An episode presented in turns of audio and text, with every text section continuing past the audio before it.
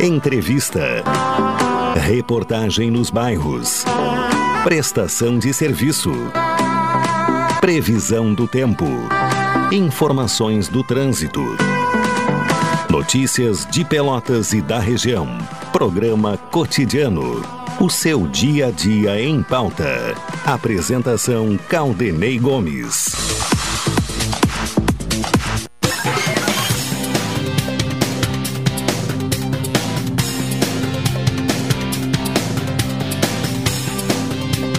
Boa tarde, ouvintes.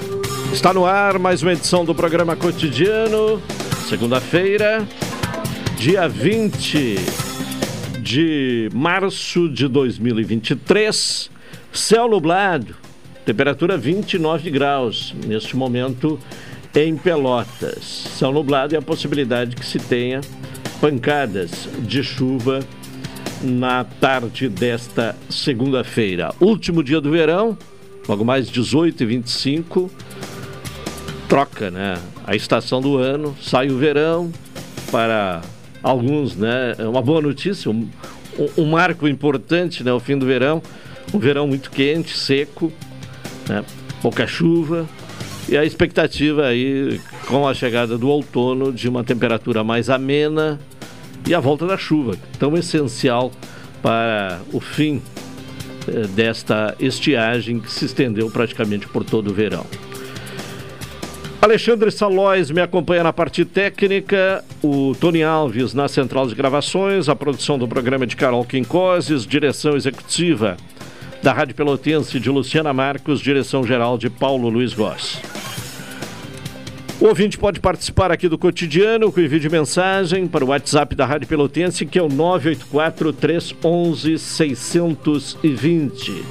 E por este canal, interagir conosco, sugerir pautas, trazer observações a serem abordadas aqui no programa cotidiano. Estamos nas plataformas digitais, o Instagram da Pelotense é o arroba Pelotense 620 oficial o www.radiopelotense.com.br, os aplicativos Tunin e Radiosnet, além, naturalmente, é, do Dial 620 AM da Pelotense. E logo após o programa, o... haverá a possibilidade de acompanhá-lo na íntegra no Spotify, é, domínio Rádio Pelotense. Falamos em nome de Supermercado Guanabara. O Guarabara tem ofertas feitas para você. Expressa Embaixador aproximando as pessoas de verdade. Café 35 Off Store na Avenida República do Líbano, 286 em Pelotas. Doutora Maria Gorete Zago, médica do trabalho, consultório na Rua Marechal Deodoro, número 800, sala 401, telefones para contato 32 25 55 54 30 25 20 59 81 14 10 00. Sicredi, gente que coopera cresce e NET HD TV com Now, ligue 21 23 46 23 ou vá na loja na rua 15 de novembro 657 e assine já, consulte condições de aquisição. 12h38, é hora de conferir a previsão do tempo para Pelotas e região. Informações do Centro de Pesquisas e Previsões Meteorológicas da Universidade Federal de Pelotas. Informações com Henrique Repinaldo. Nesta segunda-feira, a passagem de uma frente fria, junto com a presença de áreas de baixa pressão e a atuação de uma massa de ar quente instável, favorece o desenvolvimento de áreas de instabilidade em todas as regiões do estado. Na Zona Sul e na campanha, estas instabilidades já se desenvolvem pela manhã e estarão acompanhadas de pancadas de chuva e trovoadas. Nas demais regiões, as instabilidades devem se desenvolver de forma isolada no período da tarde, favorecendo o aumento da nebulosidade e a ocorrência de pancadas isoladas de chuva e trovoadas. Na estação agroclimatológica localizada no campus da UFPEL, no Capão do Leão, a temperatura mínima registrada foi de 22 graus, já a umidade máxima foi de 97%. A previsão do tempo para Pelotas e região nesta segunda-feira é de céu parcialmente nublado, passando a nublado com pancadas de chuva e trovoadas. Ventos de sudeste a sudoeste, fracos a moderados, com rajadas rajadas ocasionais, e a temperatura máxima prevista é de 33 graus. Já para esta terça-feira, a previsão é de céu nublado, com pancadas isoladas de chuva e períodos de parcialmente nublado. Ventos de sudeste a leste, fracos a moderados, e a temperatura oscilando entre 21 e 26 graus. Já para quarta-feira, a previsão é de céu nublado, com pancadas isoladas de chuva e períodos de parcialmente nublado. Ventos de leste a nordeste, fracos a moderados, com rajadas ocasionais. E a temperatura oscilando entre 20 e 24 graus. Este boletim foi elaborado pelos meteorologistas Henrique Repinaldo e Eliane Grala Pereira Alves, do Centro de Pesquisas e Previsões Meteorológicas da Universidade Federal de Pelotas. Tá bem, informações sobre o tempo, a previsão do tempo para Pelotas e região neste começo de semana, final do verão e começo uh, do outono 2023. Semana passada acompanhamos uh, a questão da escola estadual Arial, teve dois arrombamentos no intervalo de seis horas. Hoje recebi a informação, e vamos confirmar agora, né? Uh, de arrombamento também na Escola Estadual Ondina Cunha, que fica na Gonçalves Chaves, portanto, no centro da cidade. Contato com a diretora da Escola Ondina Cunha, Cláudia Ferreira. Cláudia, boa tarde. Boa tarde, Claudinei. Boa tarde a todos os ouvintes.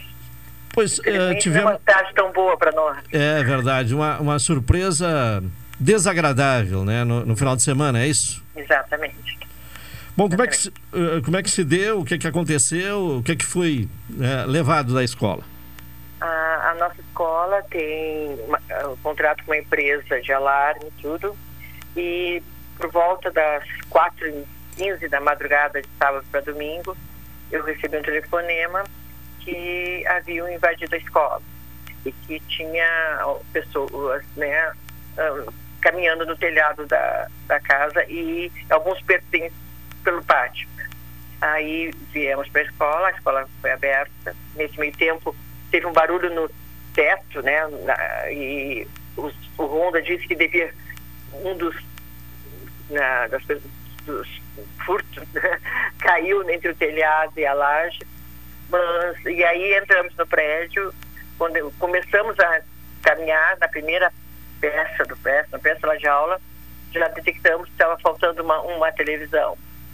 Aí fomos caminhando, fomos vendo todas as salas tinham sido furtados os aparelhos de televisão e que notebook, data show, uh, caixa de som, aparelho de som, uh, folhas de material né, de pedagógico.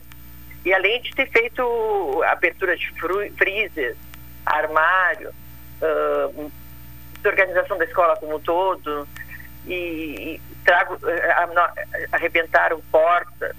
Então foi um estrago muito grande, principalmente uma escola pública, né? E atende crianças de periferia. Mesmo a nossa escola centro, no centro da cidade, nós temos no turno da manhã crianças dos mais diversos bairros, porque nós temos uma parceria com o Instituto Nossa Senhora da Conceição, e as crianças vêm para a escola no turno da manhã e no turno da tarde vão para o Instituto. Isso causa um transtorno enorme, porque a, as famílias não estão conseguindo hoje, nós não estamos com o expediente, porque nós temos que arrumar várias coisas, uh, trazer os filhos para a escola e ter eles no turno inverso no Instituto, porque o Instituto funciona uh, paralelamente conosco. Então, é um transtorno muito forte e, além de tudo, dá uma impotência na gente, é uma coisa a gente se sente muito, muito triste, porque não é fácil hoje fazer educação e trabalhar com educação e ainda ter todos esses problemas aí. Certo. Bom, o prejuízo uh, também é grande no sentido uh, do que foi levado, né? Foram vários aparelhos uh, televisores, muitos, é isso? Muitos, muitos. Muitos. Né? E além do estrago, ventiladores também levaram. Então, assim, e além do estrago, né? Porque nós temos hoje portas para arrumar, temos uh, equipamentos que caíram no chão, que estragaram no chão. Então, é um transtorno muito grande. Documentos que nós hoje estamos procurando, que não estamos achando. Imagino. Bom, e, e, e não foi eh, uma ação rápida, né? Isso demanda tempo, né? Pois é. Uh, nós conversamos, assim, né? Uh, deram uma média, assim, que em meia hora, mais ou menos, conseguir, conseguiriam fazer tudo isso. Porque, né, mas mesmo assim a gente passar aparelho, né, televisor, e ninguém vê. Hoje eu estou pedindo as câmeras da, da, das casas à volta, dos prédios da, comerciais à volta, para a gente dar uma olhada. E, porque não tem como passar né, via telhado ou pelo portão que não tinha não estava aberto, ele é todo de ferro e esse, todo esse número de aparelhos de televisão. É, e, e não dá para imaginar que várias pessoas tenham saído, cada um com um aparelho de televisão pela, pela rua, né? Sem chamar a atenção, né? Perfeito. É, Até é. porque o prédio da frente da escola tem um Honda uh, do edifício que fica a noite inteira no, no, no edifício. Sim. É, é, é, estranho, né? Certamente alguma condução, algum veículo, né? algum meio de transporte é, foi utilizado, né? Quebraram todos. toda a parte dos fundos da escola. Né? Nós estamos com a porta dos fundos, agora estamos arrumando, mas assim, ó, danificaram a porta, máquina da porta, tudo, tudo, tudo. Não tinha nada sobrando. E eu lembro que eu falei e, e, tenho, lamentavelmente, procurado a senhora nesses momentos assim de, de problemas, né? Uh, uh, falei com a senhora uh, no ano passado quando furtavam fios da escola, né? Uhum. Por dois momentos, né? Aliás, foram três? Três momentos. Três, três momentos. Três né? vezes. É, três vezes houve o, o roubo de fios. É, bom, há alguma previsão de retomada das aulas ou é, vai depender nós hoje aí? estamos fazendo as obras. Na verdade, a gente pretende retornar quarta ou quinta-feira. Entre hoje e amanhã, organizar tudo e retornarmos quarto, mais tardar na quinta. Alguma Vamos fazer provi... uma reunião com os pais amanhã, às 18 horas. Nós estamos só vendo o local para poder atender todos. A princípio, a gente está tentando fazer no, no João 23, ali na 7 de setembro, no auditório uh, para explicar para os pais, mostrar né, tudo o que aconteceu e planejar né, como retornaremos e o que podemos fazer para recuperar tudo isso que a gente perdeu.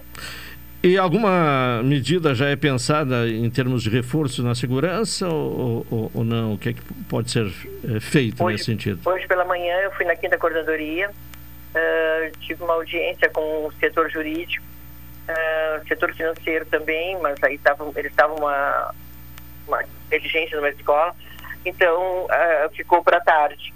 Mas foi colocado tudo o que aconteceu, estamos a, um, o retorno ainda hoje à tarde. Certo. Professora Cláudia Ferreira, quero agradecer a sua presença e coragem para enfrentar essa situação é, indesejável né, de, de, de, aumento das dificuldades no comando da Escola Estadual Londrina Cunha. Muito obrigada, Claudinei. E espero aí que alguém né, que receba alguma oferta de, de televisão, alguma coisa, né? Sim. Que não aceite, que nos avise, porque nós temos televisão com 55 polegadas, 5 e mais, as outras são tudo ao AC de 38. É porque é uma coisa que vão oferecer, já devem estar oferecendo. Quantas, quantos, quantas quantos aparelhos? Cinco. Cinco aparelhos. É, e, e, se alguém uh, notou alguma coisa estranha na, na madrugada de domingo, né? Tá. Também comunicar à polícia ou até a direção da escola, né? Exatamente. Tá bem, professora. Muito obrigado e uma boa Eu tarde. Então tivemos arrombamento na escola Arial duas vezes no final de semana anterior e lá tem também sistema de segurança com câmera e a mesma situação na escola Ondina Cunha no final de semana seguinte com roubo pelo menos, né, e o que mais chama atenção é exatamente de cinco aparelhos eh, eh, televisores, né, sem falar em notebooks e, e outros eh, eh, equipamentos né, que foram roubados, além de documentos, conforme a, professora Cláudia Ferreira eh, referiu aí na entrevista. Amanhã nós vamos ouvir a coordenadora eh, regional de educação sobre este assunto que preocupa, portanto, a rede estadual de ensino, que é a, a sequência aí nos, a cada final de semana de arrombamento nas escolas estaduais. 12 horas 48 minutos. Vamos ao intervalo, retornaremos na sequência.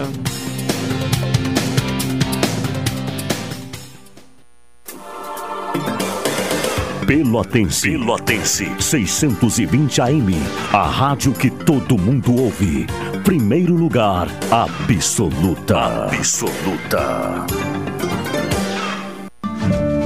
Você, associado do Sicredi, participe das Assembleias 2023, além de conhecer como nossa cooperativa tem contribuído para o desenvolvimento da sua região. Você pode decidir um futuro mais próspero para todos. Acesse sicredi.com.br/assembleias ou procure sua agência para saber mais. Participe. Assembleias 2023 do Sicredi. Tá na mão decidir e transformar.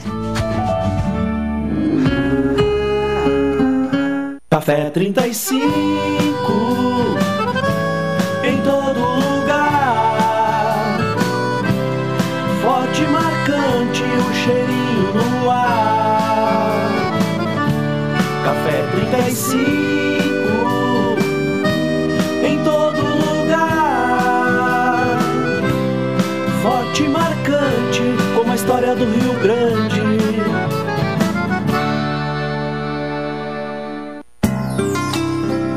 Doutora Maria Goretti, médica do trabalho, realiza exames de admissão, demissão, mudança de função, retorno ao trabalho e laudo PCMSO, Programa de Controle Médico de Saúde Ocupacional. Atendimento nas empresas e no consultório médico, Rua Marechal Deodoro 800, Sala 401, Fone 3225 5554 e 981 14 10 00. Somos a graduação Senac. Nosso ensino é voltado para o mercado de trabalho. Aqui, a prática e a teoria andam lado a lado. Somos ágeis para você aprender e se destacar rápido. Temos uma metodologia própria, trabalhar suas competências, para você desenvolver habilidades e conhecimento com velocidade. Somos assim, porque o mercado é assim. Vai pro mercado, vem pro Senac. Aproveite e ganhe 80% de desconto no primeiro semestre. Inscreva-se em senacrs.com.br barra graduação. Senac, a força do sistema Fê Comércio ao seu lado. Quer estar mais conectado do que nunca e ainda aproveitar uma condição especial? Venha para Ozirnet e aproveite! São 600 mega de velocidade com Wi-Fi 6 a partir de R$ 99,90. É internet de qualidade com uma condição que só a Ozir oferece. 600 mega de velocidade com Wi-Fi 6 a partir de R$ 99,90. Confira ainda a possibilidade de instalação gratuita. Ozirnet, sempre ao seu lado. Transportadora Fonseca Júnior é VaptVupt por você. Ligue 053 3278 7007 e transporte suas encomendas com praticidade, rapidez e segurança. Compre, ganhe e faça o bem Shopping Pelotas. A cada 250 reais em compras, cadastre suas notas. Ganhe uma xícara, Amigos do Bem e ajude famílias do sertão. De 17 a 26 de março ou enquanto durarem os estoques. Confira regulamento no site. Programa Cotidiano. O seu dia a dia em pauta. Apresentação Caldenei Gomes.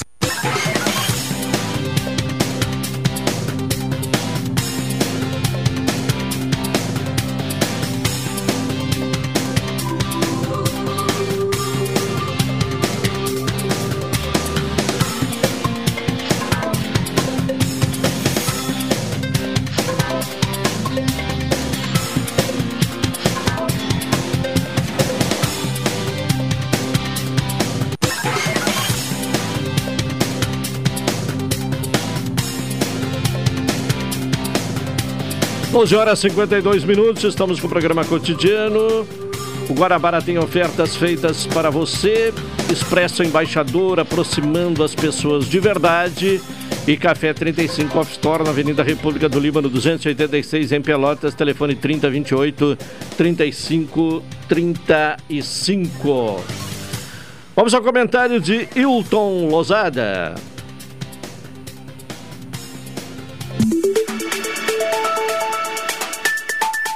Cidadania e Sociedade.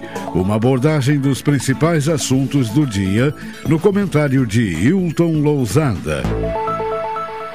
Alô, Hilton, boa tarde. Boa tarde, Caldenei. Boa tarde, ouvintes da Pelotense.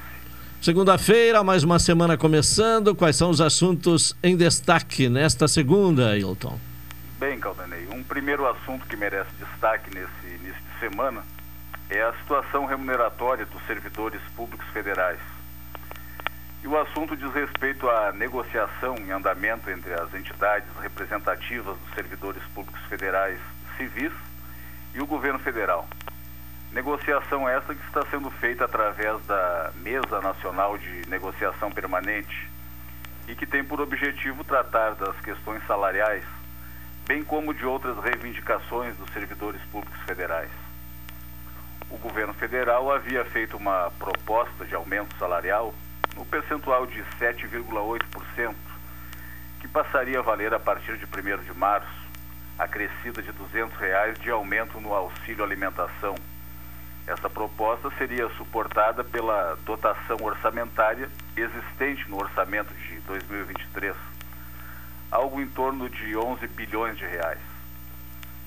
Os servidores enviaram formalmente uma contraproposta de reajuste, 13,5% a partir de março. Em relação ao auxílio alimentação, a pauta não se limita a um mero aumento, pois os representantes dos servidores reivindicavam uma equiparação até o ano de 2026 a ser feita com os servidores do Legislativo e do Judiciário Federais, que hoje têm um auxílio alimentação no valor de R$ 1.182, enquanto servidores do Executivo Federal recebem um auxílio de 458 reais. Havia também um comprometimento com pautas não remuneratórias, tais como o compromisso de que fosse colocada em lei a existência da negociação coletiva sobre salários e condições de trabalho, além de outras negociações de interesse dos servidores, para que isso não ficasse ao sabor do governo de plantão. O atual governo já havia se comprometido com os servidores em retirar do Congresso Nacional a proposta de reforma administrativa apresentada pela gestão Bolsonaro. E havia também, por parte das entidades representativas dos servidores, uma reivindicação no que tange ao percentual e seu possível aumento, e que foi apresentado ao governo na mesa de negociação. Era a proposta de que um remanejamento orçamentário poderia aumentar ainda mais o percentual apresentado pelo governo. As propostas e contrapropostas foram avaliadas tanto pelo governo quanto pelas entidades representativas que submeteram a proposta do governo às assembleias de servidores. O valor do auxílio foi aumentado em 200 reais, de acordo com a proposta original. Em função da aceitação da proposta de 9% feita pelo governo, o reajuste passará a valer a partir do mês de maio, com pagamento no mês de junho, e serão beneficiados os servidores ativos, aposentados e pensionistas, regidos pela Lei 8.112 de 1990. Para que haja o pagamento, o governo federal deverá enviar um projeto de lei ao Congresso Nacional para alterar o orçamento da União. Um segundo assunto, um outro assunto que merece atenção, é a reunião do Comitê de Política Monetária do Banco Central que ocorrerá nesta semana em Brasília. Evidentemente que, em função do atual momento de crítica ao elevado percentual da taxa básica de juros da economia, a taxa Selic, era esperado no mínimo a manutenção da taxa, que hoje está em 13,75%, quando não, inclusive, uma diminuição da taxa. E digo era, porque o tempo verbal e o modo verbal são importantes. A crítica que tem sido externada pelo presidente da República, bem como por diversos setores da economia, em relação à taxa de 13,75%, não deve ser desconsiderada, principalmente em um país como o Brasil, que tem no crédito bancário uma das principais formas de alavancar investimentos. E semana passada, tratamos aqui de um assunto e dissemos que pretenderíamos voltar a ele no futuro. Só não esperávamos que este futuro fosse tão próximo. A maioria de nós, até o dia 10 de março, pelo menos, não sabia da existência de dois bancos nos Estados Unidos. Falo especificamente no Silicon Valley Bank e no Signature Bank. Ainda que isso não nos dissesse nada há duas semanas atrás, hoje já nos diz alguma coisa em 2008, quando se falava do Lehman Brothers, que já foi o quarto maior banco dos Estados Unidos, isso não significava muito para nós. retomando um pouco daqueles fatos ocorridos no ano de 2008, o sistema bancário norte-americano precisou de interferência do governo dos Estados Unidos em função de uma bolha imobiliária que teve repercussão na quantidade de, de dinheiro emprestado, nas taxas de juros e nos seguros. Alguns bancos estavam naquele momento expostos a determinados riscos e com o desbalanceamento de alguns fatores, tais como o volume de dinheiro que poderia ser emprestado, taxas de juros que eram praticadas e securitização de dívida, houve a descoberta pelo grande público daquilo que já era sabido dentro do sistema bancário dos Estados Unidos, ou seja, que algumas instituições se expuseram a riscos extremamente elevados. Naquele momento, o mundo tomava ciência da existência do banco Lehman Brothers e da seguradora AIG. Essas duas instituições se expuseram demais aos riscos e poderiam abalar de maneira muito grave o sistema, não só bancário, mas financeiro e econômico dos Estados Unidos, com reflexos pelo mundo todo. O fato, na prática, era que o sistema poderia se tornar disfuncional em alguns dias, se algo não fosse feito rapidamente, inclusive afetando questões da vida diária das pessoas, como retirar dinheiro em um caixa eletrônico. Naquele cenário de 2008, Hank Paulson, secretário do Tesouro dos Estados Unidos, que já havia inclusive sido presidente de um grande banco de investimentos, o Goldman Sachs, estava na posição de autoridade nacional e avaliou junto com sua equipe o que poderia e o que não poderia ser feito. Tomadas as decisões, era necessário implementá-las. A equipe foi ao Congresso americano, expôs as fragilidades do sistema naquele momento e as consequências que poderiam resultar não somente para os Estados Unidos, mas para o funcionamento da economia de forma global, caso medidas extremas não fossem tomadas. Os presidentes dos grandes bancos foram chamados e, ainda que com certa relutância, adotaram as medidas propostas por Hank Paulson e por Ben Bernanke, então presidente do Banco Central dos Estados Unidos.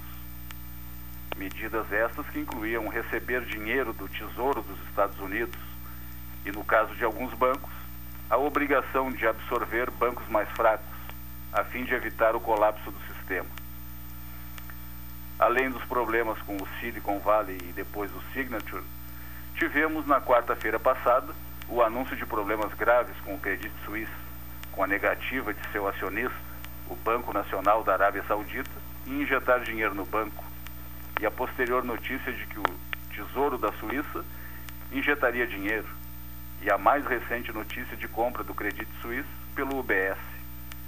Enquanto isso tudo acontecia, mais um banco americano reportou problemas. Desta vez, o First Republic Bank. Então, é isso.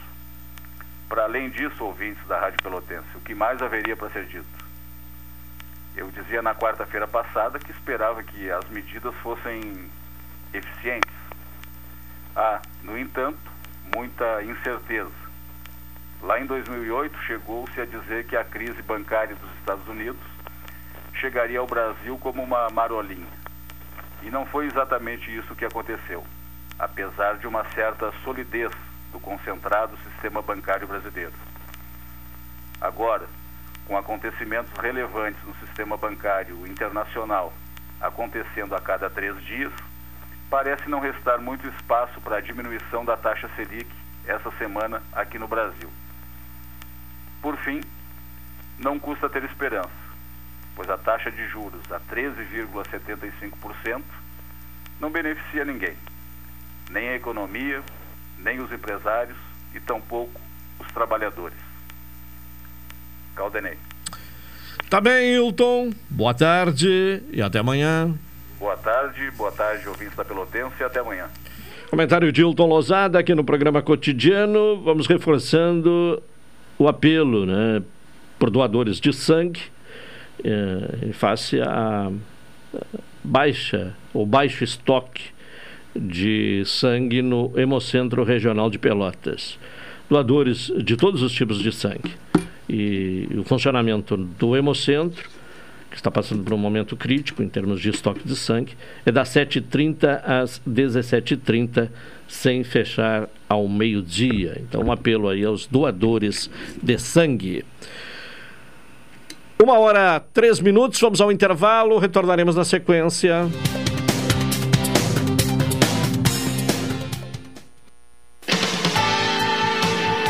Pelotense. Pelotense. 620 AM. A rádio que todo mundo ouve. Primeiro lugar, absoluta. Absoluta. Você, associado do Sicredi, participe das Assembleias 2023. Além de conhecer como nossa cooperativa tem contribuído para o desenvolvimento da sua região, você pode decidir um futuro mais próspero para todos. Acesse sicredi.com.br/barra assembleias ou procure sua agência para saber mais. Participe! Assembleias 2023 do Sicredi. Tá na mão decidir e transformar. Café 35 em todo lugar. Forte, marcante, o cheirinho no ar. Café 35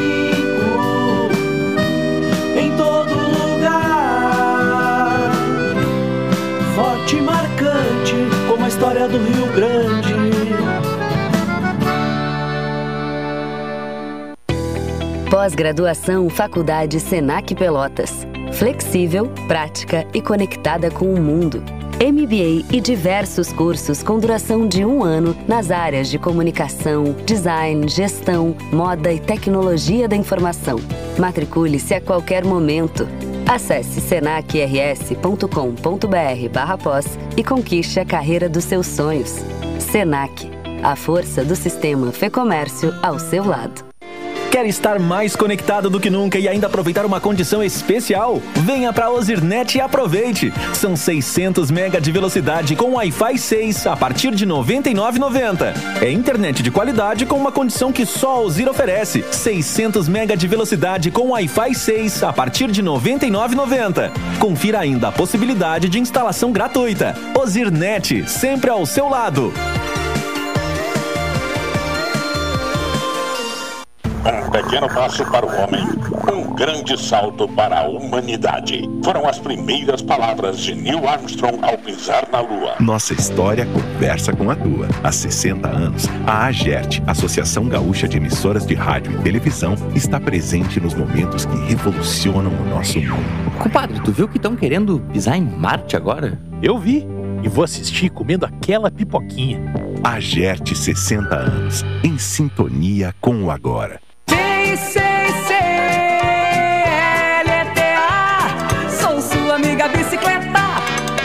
Prepare sua bicicleta e venha participar da sexta pedalada Rosa Choque em homenagem ao mês da mulher, dia 26 de março. Saída às 9 horas e 30 minutos da Rádio Pelotense, Rua Alberto Soveral 64, chegada Shopping Pelotas, com acolhida aos participantes e sorteio de brindes. Inscrição JL Casarim, Bento Gonçalves 3900, com a doação de 1 quilo de alimento não perecível. Você me pedalar.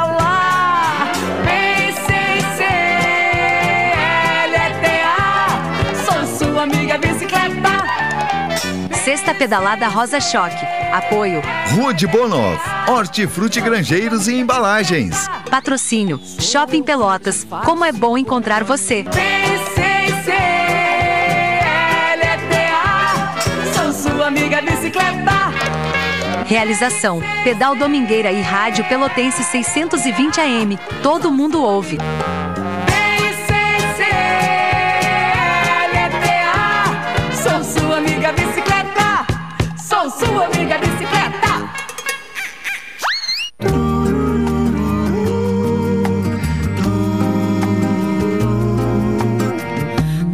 Folha qualquer, eu desenho um navio de partida. Rádio Pelotense, do A Papelaria Criativa e Ótica Lume convidam todos os ouvintes a participarem da campanha Volta às Aulas. Doe cadernos, mochilas, lápis, canetas, borrachas, folhas de ofício. Sua doação é muito importante.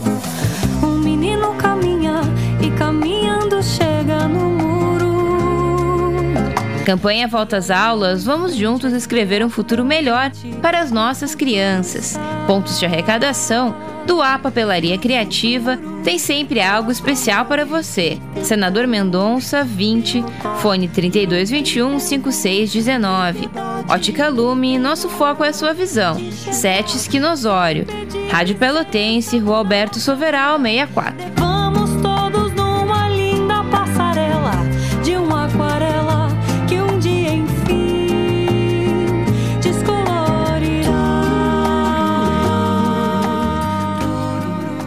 Programa Cotidiano. O seu dia a dia em pauta. Apresentação Caldenei Gomes.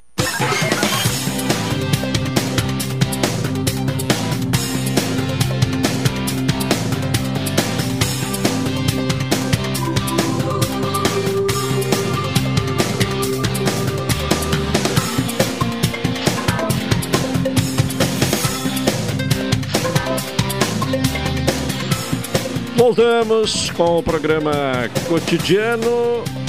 Uma hora dez minutos.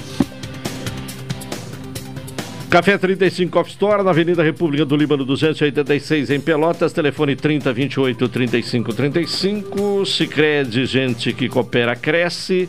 E NET HD TV com Now, ligue 21 23 46 23. Ou vá na loja na rua 15 de novembro, 657. E assine já. Consulte condições de aquisição.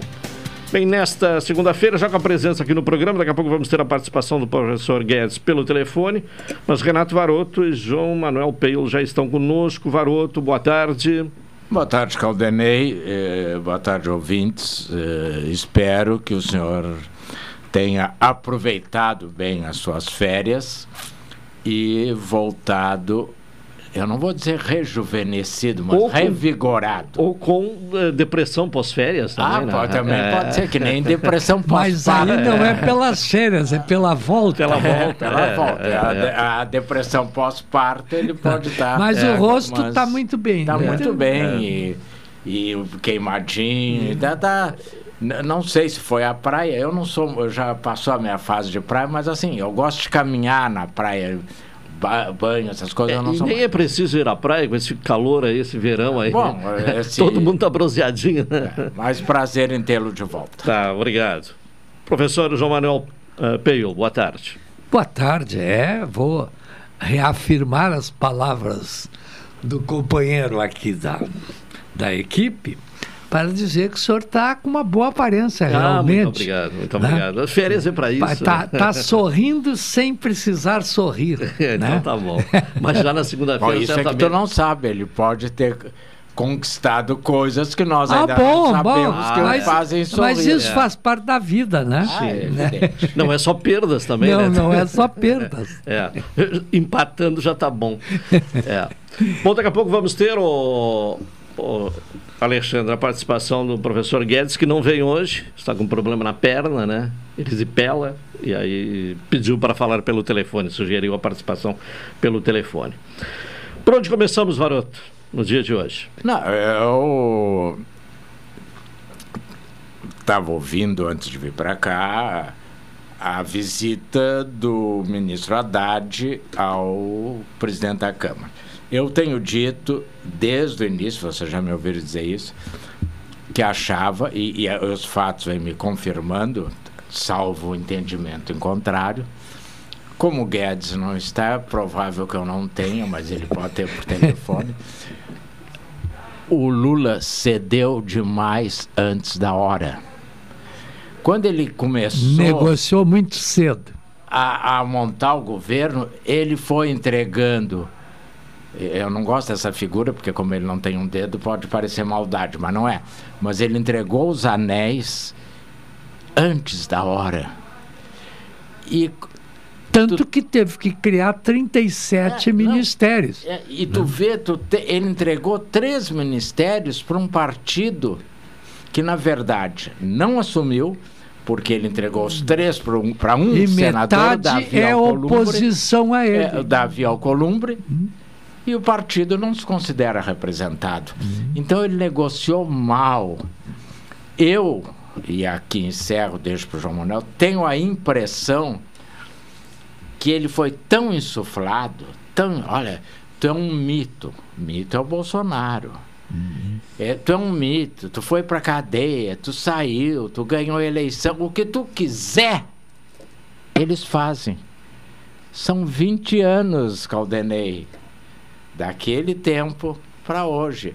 O mundo mudou. E metade do, lei- do eleitorado não lembra de mais nada ou nem estava Nem tava, nem o tava por Brasil aqui. mudou e ele sucedeu ao Fernando Henrique. Uhum. E agora ele sucedeu a Bolsonaro. São sucessões completas. Eu acho que a avaliação do grupo Gleis Hoffmann, a Luiz Mercadante, esse grupo radical, foi errada e ele embarcou e, tá, e, e nós vamos pagar caro. De- se amanhã, só para concluir, o Banco Central baixar o juro, nós saímos perdendo. Se mantiver o juro, nós saímos perdendo. Ele criou um clima que, se baixar o juro, parece que ele manda no Banco Central. Se não baixar, ele vai ter um acesso. E, e- e, em verdade, o trio que estabelece os juros tem dois do governo e o presidente do Banco Central. Então, os juros é estabelecido majoritariamente pelo governo. Não precisava fazer nenhum discurso Não contra o público. presidente é do Banco que Central. Nem marido e mulher brigam dentro de casa, mas não vão para a esquina bater boca. Bom, Sim, mas está- é, é, é verdade isso aí, foi um erro técnico. Do... Claro que eu acho que ele foi insuflado realmente pela área mais antiga do PT, aquela área, área radical, que já meteu a Dilma numa fria danada, entendeu? Foram eles que fizeram isso, que pesaram, né? E criaram uma dívida na Petrobras que ela estava falida quando a Dilma saiu do poder. Sim. Entendeu? Bom, o professor Guedes já está conosco na linha. Professor, boa tarde. É, boa tarde, como é que está o amigo? Feliz retorno. Muito obrigado. Voltou forte e viçoso para enfrentar, É, da nação. renovado, renovado, né? porque E- parece que os meus dois colegas aí resolveram toda a questão. O pensamento é tipicamente conservador, né? Se o juro baixar, ele vai perder. Né? Quem vai perder são é o capital financeiro, nunca o capital produtivo. E eu peço aos meus dois queridos colegas que me façam um favor. Deixem o homem trabalhar. Vamos suspender um pouquinho as críticas. Vamos deixar as críticas para depois. Está fazendo um excelente governo, está escolhendo, está tentando a governabilidade, colocou o Brasil no cenário internacional, que aquele moço, eu digo Bolsonaro, eu digo moço para não dizer monstro, né? tirou o Brasil do cenário internacional. Vamos dar tempo ao tempo. Outra coisa, um recado que eu dou aos dois queridos colegas. O Prêmio Nobel de Economia deste ano disse que é errada a política do Brasil de sustentação de juros no nível que está. Entre ficar com os dois colegas conservadores e ficar do lado do Prêmio Nobel da Economia, sinceramente eu fico com o Prêmio Nobel de Economia lá. E eu preciso baixar os juros imediatamente. Imediatamente. E outra coisa que digo, o Banco Central, a independência do Banco Central, deve ser limitada. Ele deve estar no alinhamento das políticas sociais do governo, do Estado. Alô? Ué, estamos lhe ouvindo. Varoto. Não, é, eu não vou discutir essa matéria com o Guedes, porque eu acho que ele, em primeiro lugar, não entendeu o que eu disse. Ah, o que é costume. O que eu disse é que se baixar nós perdemos, por quê? Porque o presidente criticou, não é- tem que baixar o juro, mas não pode ser visto como um ato do executivo, de uma interferência do executivo no, no Banco Central. Foi isso que eu quis dizer, que baixar o juro é mais do que necessário. Eu não preciso do prêmio Nobel ou Nobel, até porque o prêmio Nobel ou Nobel não vai me dar um livro de presente. Não vai tomar cafezinho comigo no aquário. Pois é. Não vai me convidar para andar de fuca. Então, eu prefiro manter a amizade com o professor Guedes, com meu amigo Guedes, do que me aliar a um prêmio Nobel que eu não sei nem quem é. e que provavelmente não esteja também conhecendo a situação brasileira. Teoreticamente eu estou com o Nobel, mas o meu coração está com você. Sempre esteve. Não, que eu saiba tá com uma outra senhora. Não é conosco, é com uma, com uma senhora que eu não estou autorizado a dizer aqui, mas é que eu saiba ele anda por lá. Ué. Não, eu tenho muitas amigas. né? Eu sou filho de Deus também.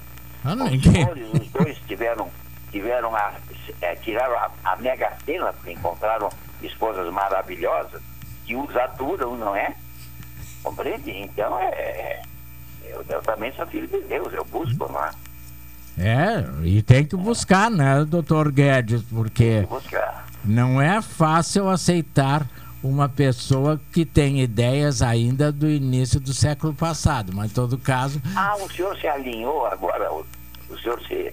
É, o senhor estamos dois juntos com relação às ideias socialistas, comunistas, tá bom, não tem importância. Ah, o dia que pequenos, o comunismo for socialismo, eu já tiro Olha aqui, foguetes. Olha aqui, ó. Nós somos pequenos, mas nós venceremos. Somos resilientes. Somos É. resilientes e um dia vão entender que o futuro da sociedade é o socialismo. é assim que o senhor está vendo a, a visita do Xi Jinping ao Putin?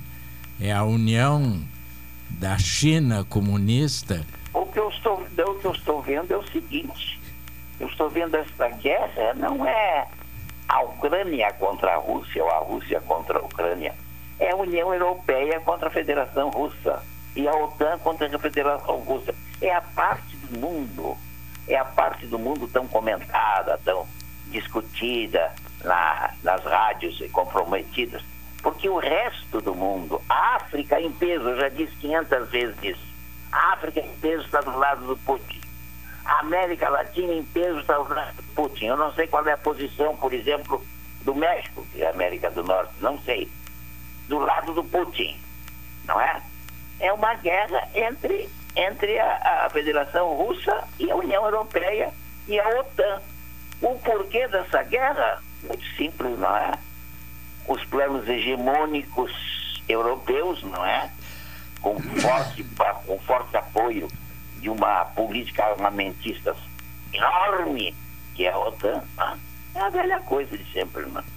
Eu acho que o senhor está fazendo uma leitura que lhe interessa. Em verdade, não é isso que es- está acontecendo de fato. A União Europeia entrou para apoiar um país que estava sendo invadido sem ter invadido o outro. E sem ter feito qualquer movimento que possa ter gerado a guerra. Isso diz a, isso, isso diz a imprensa, a, a imprensa pró-União Europeia. Isso o senhor diz. O que o senhor Não, o, se- o senhor é que está. senhor não pode O senhor é que está, de alguma maneira, torcendo os fatos. Torcendo. está a favor do Putin. Que a América Latina em peso está a favor do Putin. O senhor não pode negar. Observe o seguinte: a África em peso que o senhor está falando, todo está bebendo no capitalismo o- o- chinês. Ah, A maior tá potência dentro da, da África hoje em dia é a China. A China está ali presente com muito dinheiro Eu sei. e uma dominação capitalista evidente. Eu sei. E o senhor diz Mas- que ela é socialista. Mas, veja bem, e, e se- é, é a velha, é a velha coisa que, que que os conservadores não querem admitir. O capitalismo de Estado, que é o capitalismo adotado pela China. Mas qual é a diferença?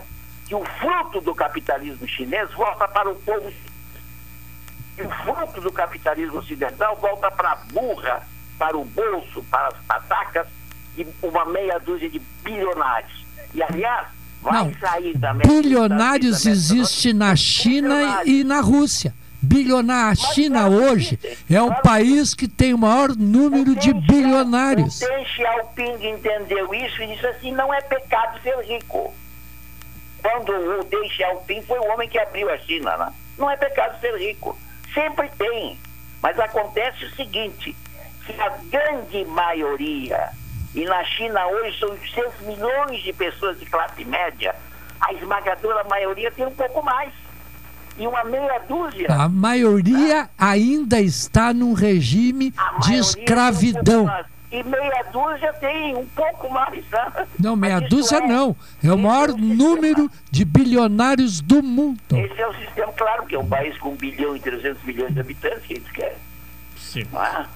E os chineses... Não, é, é que o senhor não está reconhecendo que o capitalismo invadiu a Índia e a China e invadiu a Rússia. E está por trás dos governantes a mandar de acordo com seus interesses. Eu só sei dizer que o senhor não pode negar que a China, em 70 anos, fez o que nós não fizemos em três séculos. Bom, essa Essa é visão. verdade. Nós não. Não. Nós, o Brasil. Tu tem que ver as diferenças, cara.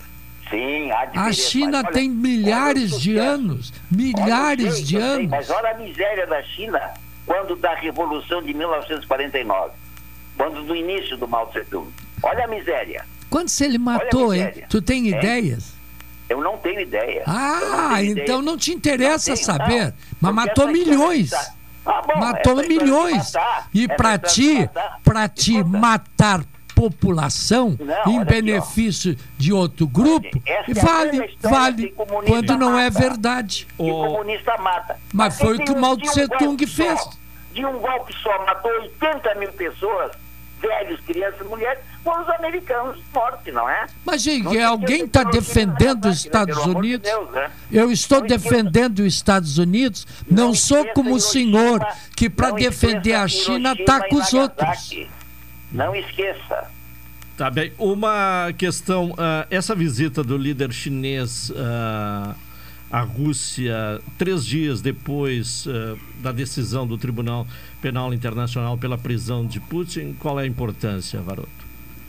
É, Eu não tenho informações suficientes para bater o martelo, né?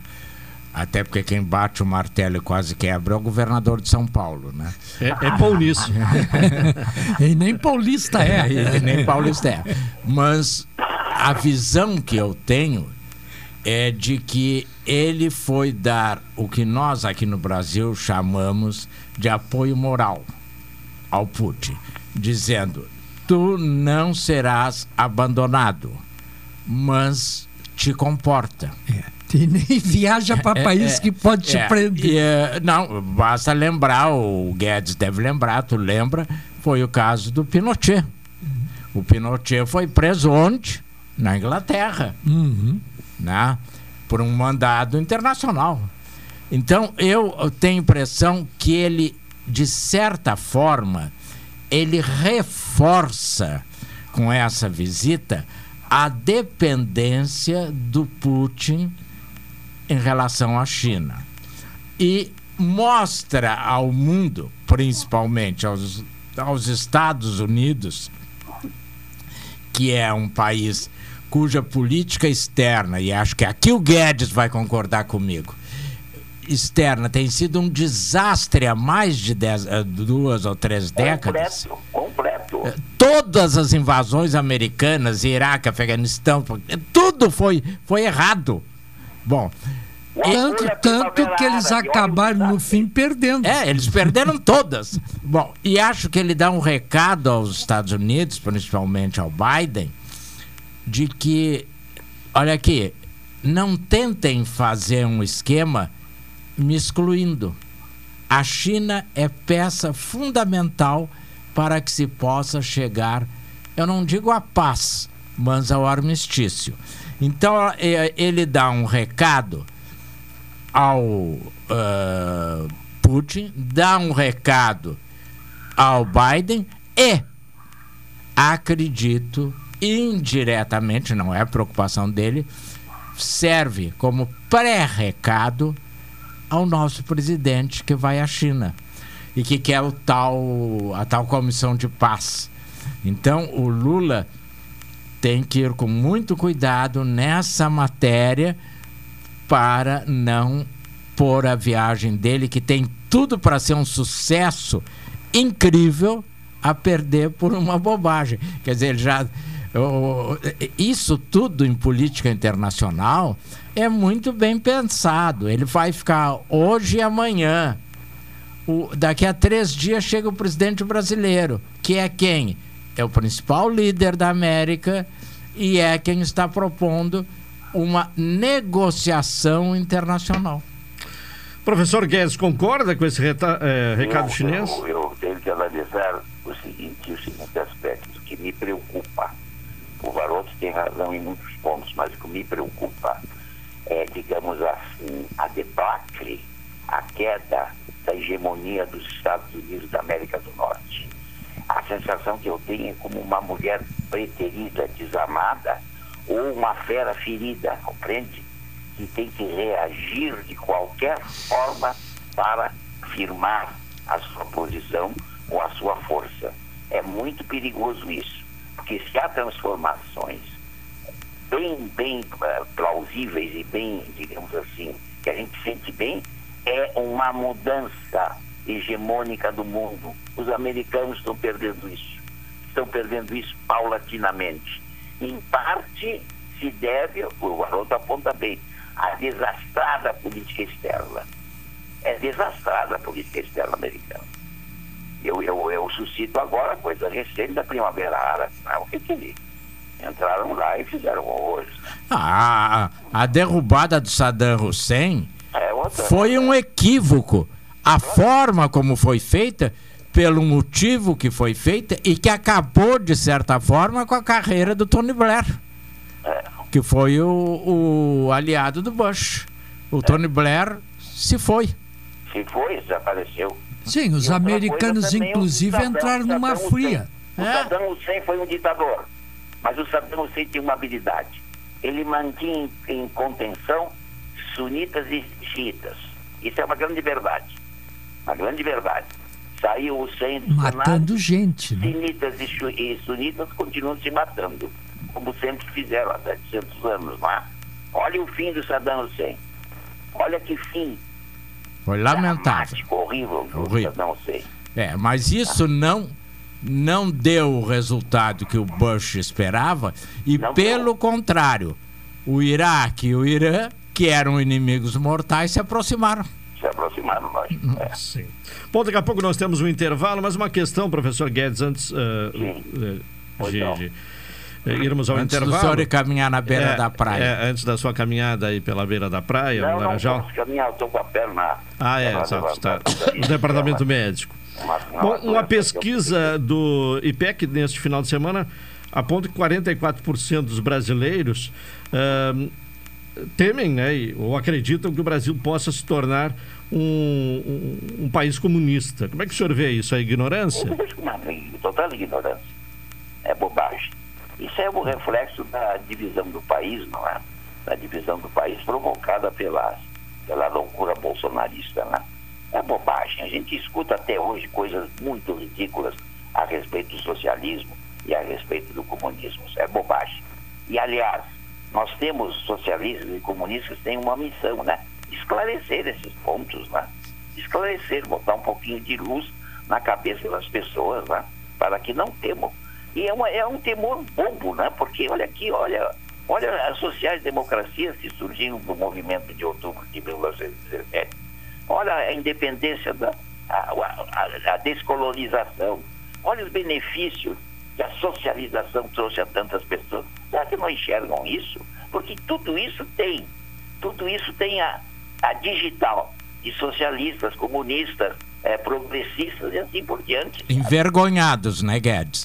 Isso é uma. Ai, é vergonhado porque não assumem, né? É, porque É não velha assume. coisa. Agora mesmo, tu tu pegas vês. um social-democrata e arranha, arranha, arranha, arranha, Tu digamos, te- tens um uma ministra do PCdoB e as manifestações dela são sempre assim, meio que capitalistas. Ela nunca fala numa questão doutrinária.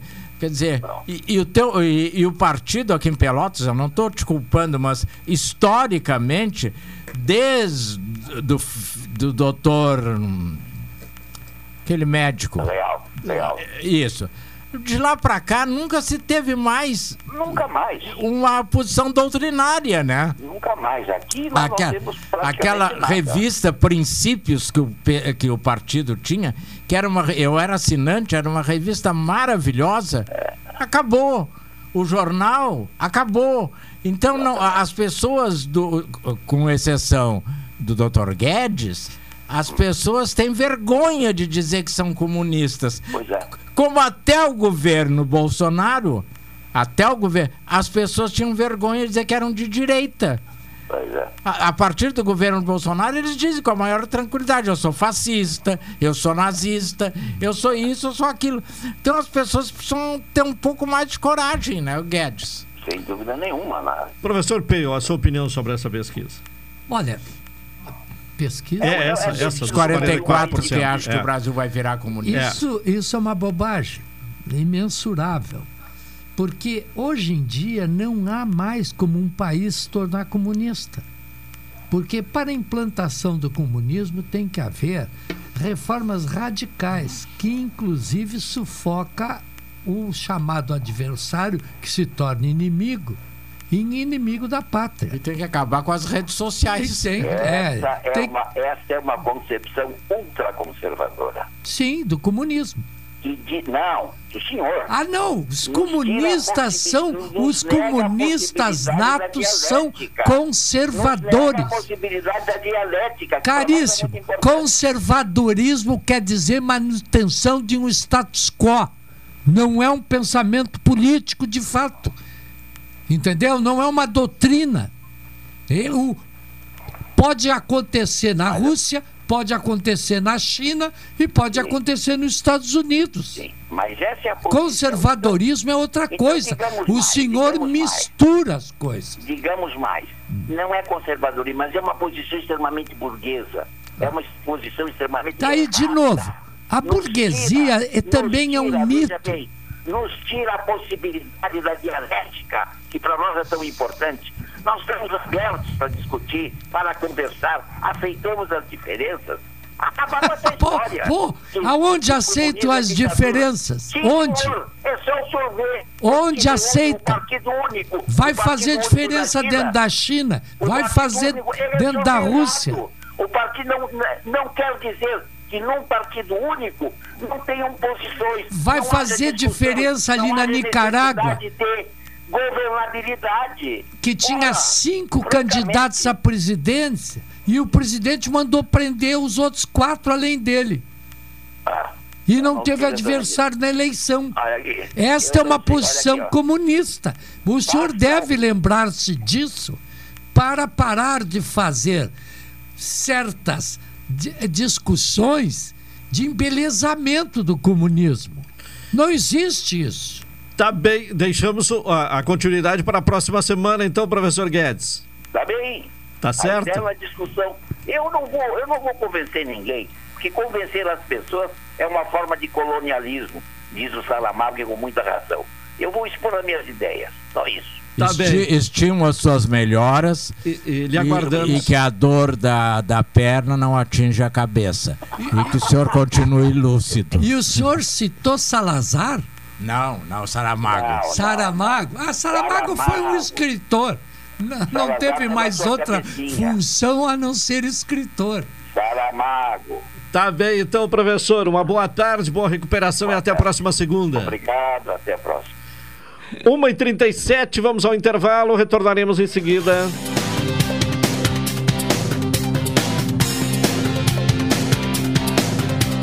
Esta, esta, esta é a sua estação. Rádio Pelotense 620 AM.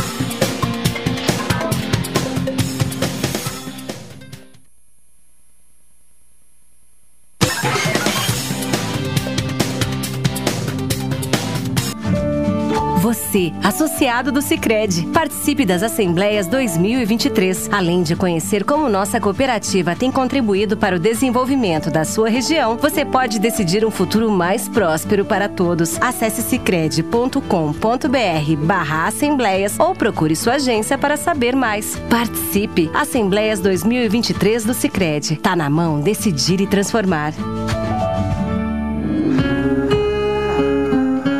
Café 35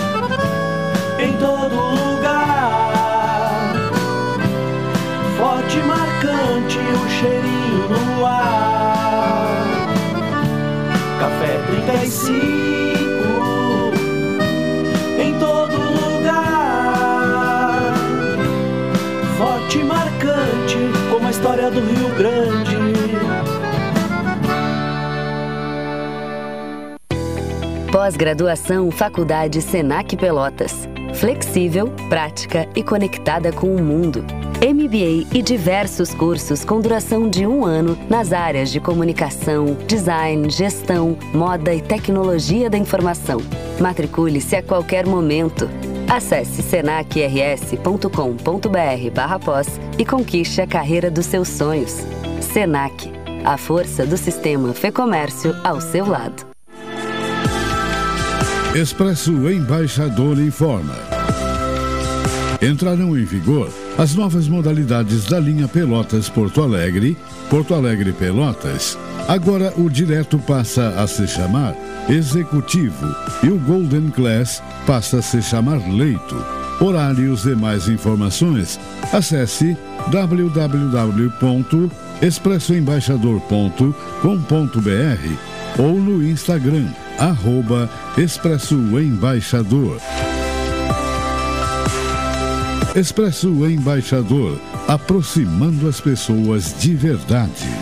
Um pequeno passo para o homem, um grande salto para a humanidade. Foram as primeiras palavras de Neil Armstrong ao pisar na Lua. Nossa história conversa com a tua. Há 60 anos, a AGERT, Associação Gaúcha de Emissoras de Rádio e Televisão, está presente nos momentos que revolucionam o nosso mundo. Compadre, tu viu que estão querendo pisar em Marte agora? Eu vi.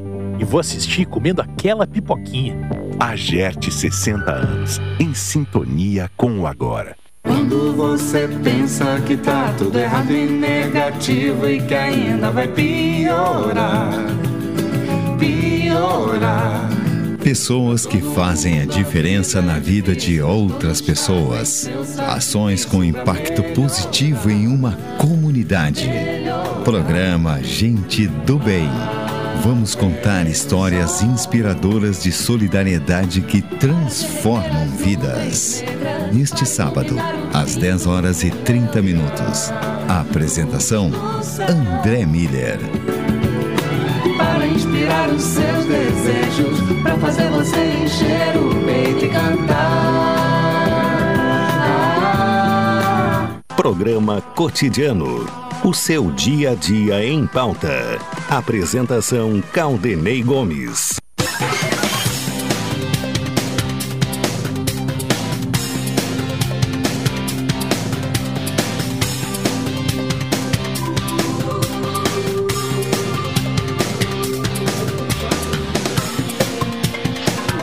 De volta com o programa cotidiano, 1h41. Guanabara tem as ofertas feitas para você. Expresso Embaixador aproximando as pessoas de verdade. Doutora Maria Gorete Zago, médica do trabalho.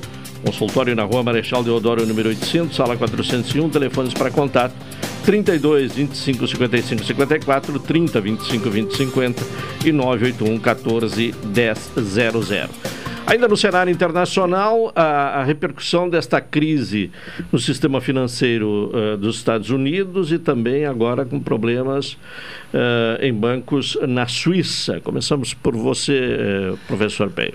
Bom, de fato, os dois bancos americanos são bancos de bancos intermediários para bancos mais pobres, periféricos. Né? Eles não são bancos de ponta dentro dos Estados Unidos. Isso não quer dizer que tem mexido com muito dinheiro, principalmente esse do Vale do Silício, que as empresas, as startups lá, é, depositavam no banco porque havia certos benefícios para conseguir empréstimos.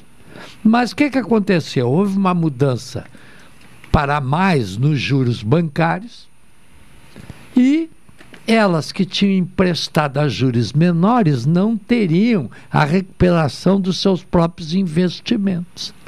E chamou a atenção de quem depositava lá e que foi correndo tirar o dinheiro. né, também trabalhavam com essas moed- moedas aí que não são de nações, né, as criptomoedas, e se deram mal. Como muitas financeiras do Brasil que também trabalham com isso, pode se dar mal. né? Porque, de fato, não há um, um banco estatal, um banco de nação, para sustentar o fluxo de moedas. Então, a, a, a questão que houve nos bancos americanos é de uma mudança no sistema monetário internacional. Que eles não se deram conta, eles apostaram num futuro que eles previam e que não está acontecendo. E isso está havendo muitas coisas que estão tendo essa repercussão, não por causa do banco, mas por mudança da estrutura econômica do mundo. Não é só bancos que estão falindo, são grandes empresas que estão com águas na nas máquinas, porque apostaram muito em mudanças radicais que ainda não aconteceram efetivamente.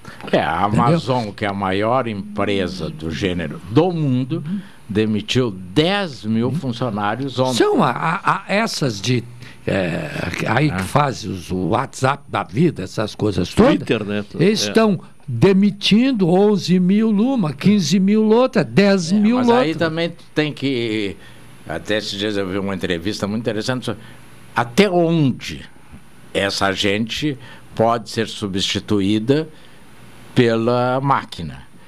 Algumas já estão voltando a chamar porque a máquina ela tem um problema seríssimo. Ela Mas não é, tem é um, sentimento. é um tipo de terapêutica da, da É. aquela empresa, porque eles apostaram em coisas em que a maior parte dos profissionais não estão adaptados às mudanças atuais. E, e isso tudo me faz, é eu disse há pouco, que em relação ao Lula, que o Lula esqueceu o que ele herdou do Fernando Henrique e o que ele herdou do Bolsonaro.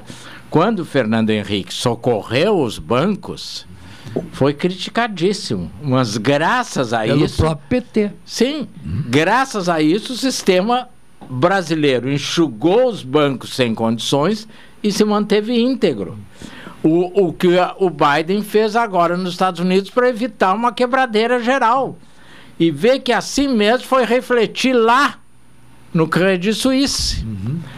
E que foi Que também foi por um problema de investimentos inadequados. inadequados. E que foi vendido, o banco que comprou caiu, mas hoje já recuperou. Porque viram que não, Não, e o- e que o o rombo não era como se imagina. Ele foi vendido por. Mas sem o rombo. Como é que fica a credibilidade da Suíça, que sempre Da- foi visto como um Mas local é, seguro? é, inclusive é, o banco que teve problemas foi socorrido pelo Banco Central deles. É. Né? E que injetou recursos junto com outros eh, grandes empresas que vivem trabalhando com o banco também injetaram recursos. O banco já se livrou dos problemas. É, mas essa questão que tu estás levantando, eu acho que a credibilidade em si, ela não é afetada. Até porque a Suíça vem, esse sistema vem sendo modificado, aquela história do colocares dinheiro lá e ninguém saber quem é, é um Já número es- desapareceu. está desaparecendo. Então, com o crescimento dos grandes cartéis do narcotráfico, de armas, etc., a Suíça começou a ser super. Porque enquanto eram fortunas pessoais, como dos Rockefeller e coisa assim, era uma coisa. Agora, quando o, sistema passou a ser eh, ninho para esconder o ilícito, as coisas começaram a mudar. Então Até a os Suíça Estados hoje Unidos teve esse problema muito antes. é, e, né? e aqui na América Central tu tem as. ah, como é que chama? Essas empresas que, que ah, recebem dinheiro sem dizer de quem, de quem é. Que muita gente também estão desaparecendo. E aí, uma das vantagens da, da internet e das redes sociais. Hoje tu consegue movimentar a informação com uma rapidez muito grande. E aí nós voltamos a um outro tema que eu não sei se nós abordamos ou eu vi ali na televisão. Por que, que o Lula não quer essa CPI do, do dia 8 de janeiro?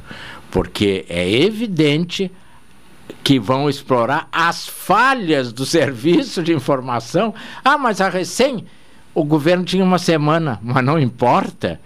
G- Governo competente com A informação. primeira coisa que tem que cuidar é exatamente da informação. segurança da Ah, informação. Principalmente se tu sabias que os detentores dos sistemas de informação, como a BIM, etc., estavam nas mãos de inimigos. Então tu tinha que ter tido um cuidado muito grande. É o que está acontecendo no Rio Grande do Norte também. É o que está acontecendo no Rio Grande do Norte. É, Se a CPI fosse instalada, poderia reverter o jogo? Poderia o- Não, não, não, não, reverteria, mas criaria um clima de instabilidade na confiança do Por causa do sistema discurso político. no sistema de informações do governo. Junte-se a isso, junte-se à informação da ABIN de que ela cumpria ordens palacianas para investigar os inimigos do ex-presidente e seus filhos. Ora, se tu Que estão somar- calados, por sinal, né? se tu somar filhos. tudo isso, qual é a confiança que tu vai ter no sistema de informações? É muito complicado. Então, Bom, sobre o Rio Grande do Norte, o ministro Dino, o ministro da Justiça Flávio Dino, anunciou hoje 100 milhões de reais para a segurança no Rio Grande do Norte após os ataques do final de semana. Isso tem sido pensamento. Ah, tal lá, põe dinheiro em cima. Isso aí não é certeza de, de benefício, de mudança. É certeza de que um grupo, um governo vai receber dinheiro. Mas que a aplicação vai ser feita é relativo, porque no Brasil, normalmente, essa política tem sido executada. eu outro dia conversava com o nosso colega Leandro eh, e dizia: o João Manuel tem esse dado, deve ter. Nós temos quase 60% dos presos brasileiros que hoje ultrapassam 800 mil sem julgamento. Alguns sequer sabem do que são acusados. Eles foram presos, jogados. Não houve nenhuma audiência. Não, não houve nenhuma. E eu disse ao Leandro e aos ouvintes: visitem a nossa delegacia ali, nunca sei se é na professora Araújo ou Santos Dumont. Visitem. Se tu for preso, a peça onde tu vai não tem janela, não tem luz, não tem banheiro, não tem nada. O que, que tu quer de volta? Se tu és tratado como fera, tu vais querer que te tratem com beijos? então, Mesmo não sendo fera, se transforma em fera. Então, este é um. O, o Silvio, esse que é ministro, disse isso. O, o, pro- é, o problema do Rio Grande do Norte importa, e o, e o ministro disse hoje nesse, na dotação, que precisa reformar o sistema. Bom, não adianta reformar o sistema se tu não reformar a legislação. Temos aqui dois advogados. O Código de Processo Penal, e eu sempre já vou repetir esse exemplo, é tão, tão absurdo que o Sérgio Cabral, com 400 e tantos anos de condenação, não tem nenhuma, nenhuma sentença trânsita em julgado. Agora, Inclusive, ele está. Sim, por quê? De tornozelo, to- mas em casa. venceram todos os prazos. Agora tu pega o coitadinho, coitadinho entre aspas, né? Senão vão dizer que eu estou defendendo bandido. Coitadinho, que foi ali na feira, roubou porque estava com fome, pá, soca numa cadeia dessas e ele que espere. Quando Não, o judiciário tiver tempo, dos vai julgar. grupos e vai se tornar um bandido. Então, hoje, hoje, antes de vir para cá, eu protocolei uma petição pedindo que seja movimentada a petição que eu protocolei quando? Dia de novembro de 2022. Até agora não teve nenhum despacho. Então, enquanto nós tivermos um Código de Processo Penal que permite aos ricos recorrer, recorrer, recorrer, recorrer, que permite ao Judiciário não decidir, que permite ao Supremo Tribunal Federal, o caso agora, que está esse bate-boca, o processo que está com, estava com teorias Zavascki de 2005. São 17 anos! E ninguém, o outro ministro não deu parecer e não vai a julgamento. O ministro pede, co- como se diz na gíria, senta em cima do processo. E aí, só para concluir, Caldenei, essa história de que o Bolsonaro vai se tornar inelegível não é assim. É só sair o Lewandowski do TSE, assume quem? O bolsonarista, aquele que vota sempre com o governo. Sim, o do Maranhão. Sim, o Nunes Marques. O Nunes Marques. E tu acha que ele não vai pedir vistas e sentar em cima do processo até tudo prescrever? Evidente! Então nós precisamos mudar é o sistema. Então o que o João Manuel disse, botar dinheiro é que nem aquela pessoa que vê alguém pedindo, por favor, me ajude. Ele dá um real, ai, graças a Deus, me vi livre, ajudei. Mas será que era um real que ele precisava? O dinheiro, o dinheiro chega e tem que ter objetivos claros, definidos, onde vai ser gasto. Aí o governo começa a pensar, pô, mas nós estamos mal ali, aqui e tal, e começa a utilizar o dinheiro e não sobra no fim para o sistema. O, o senhor colocou que houve falha do governo, do governo federal. Não, É, para é, mim, falha de inteligência Não é uma questão só estadual. não é só estadual. Né? Por quê? Mandaram tropas. Mas qual a função dessa tropa? Tem que atuar fortemente. Chega lá para pôr panos quentes, o que está acontecendo? Já são mais de 40 cidades atacadas. É, Não um tem dado isso. importante, João Manuel, que dos comandantes desses ataques, dois identificados, entre outros, um está numa prisão do Paraná e outro está numa prisão da Bahia. Então isso não é um fenômeno do Rio Grande do Norte, é um fenômeno nac- nacional. nacional. Bom, uma outra notícia de hoje: a Polícia Federal eh, recuou e concedeu à defesa do ex-presidente Jair Bolsonaro o acesso ao inquérito que investiga o ex-mandatário pelo suposto envolvimento no caso das joias trazidas da Arábia Saudita. Numa primeira decisão, o órgão tinha afirmado que Bolsonaro não era formalmente investigado e, por isso, negou o acesso integral aos autos. Mas se indicam como culpado, ele tem direito à defesa. Entendeu? Não pode dizer, ah, fulano é culpado e não dá a ele o direito defesa. A justiça é assim. Então, se ele está aparecendo como sendo culpado, e, e eu acredito que seja, mas não estou dizendo que isso possa ser um. Isso não inibe de que a lei não seja aplicada. Ele tem que se defender. Vai acusar o cara de estar roubando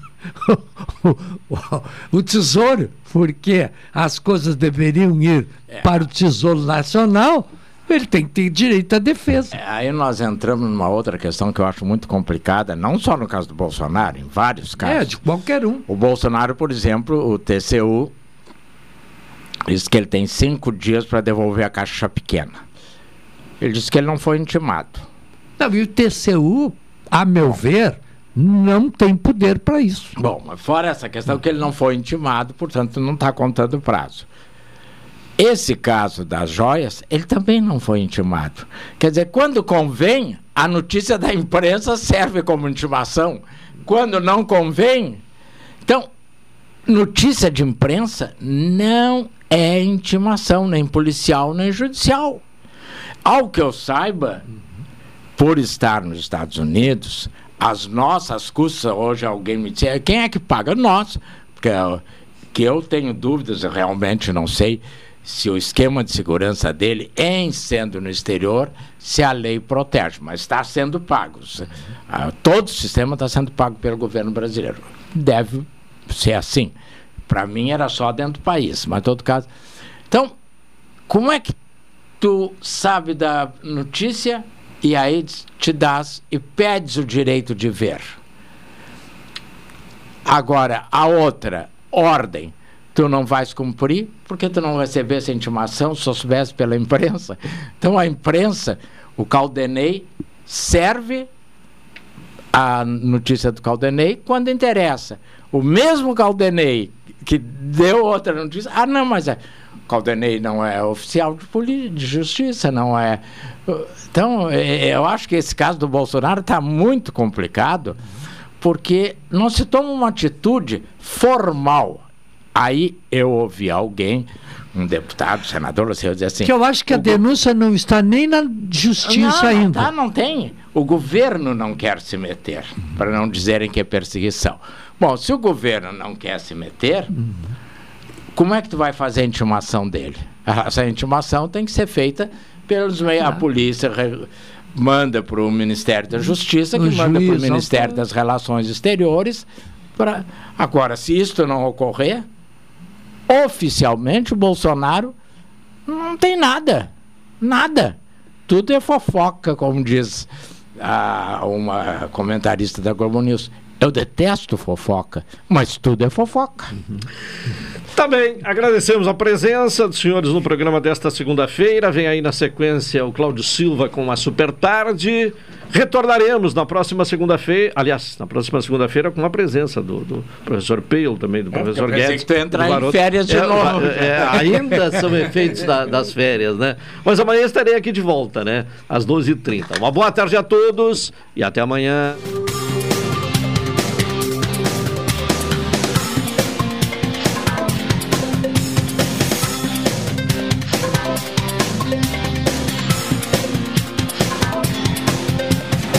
Vem aí a nossa próxima atração. Programa Super Tarde.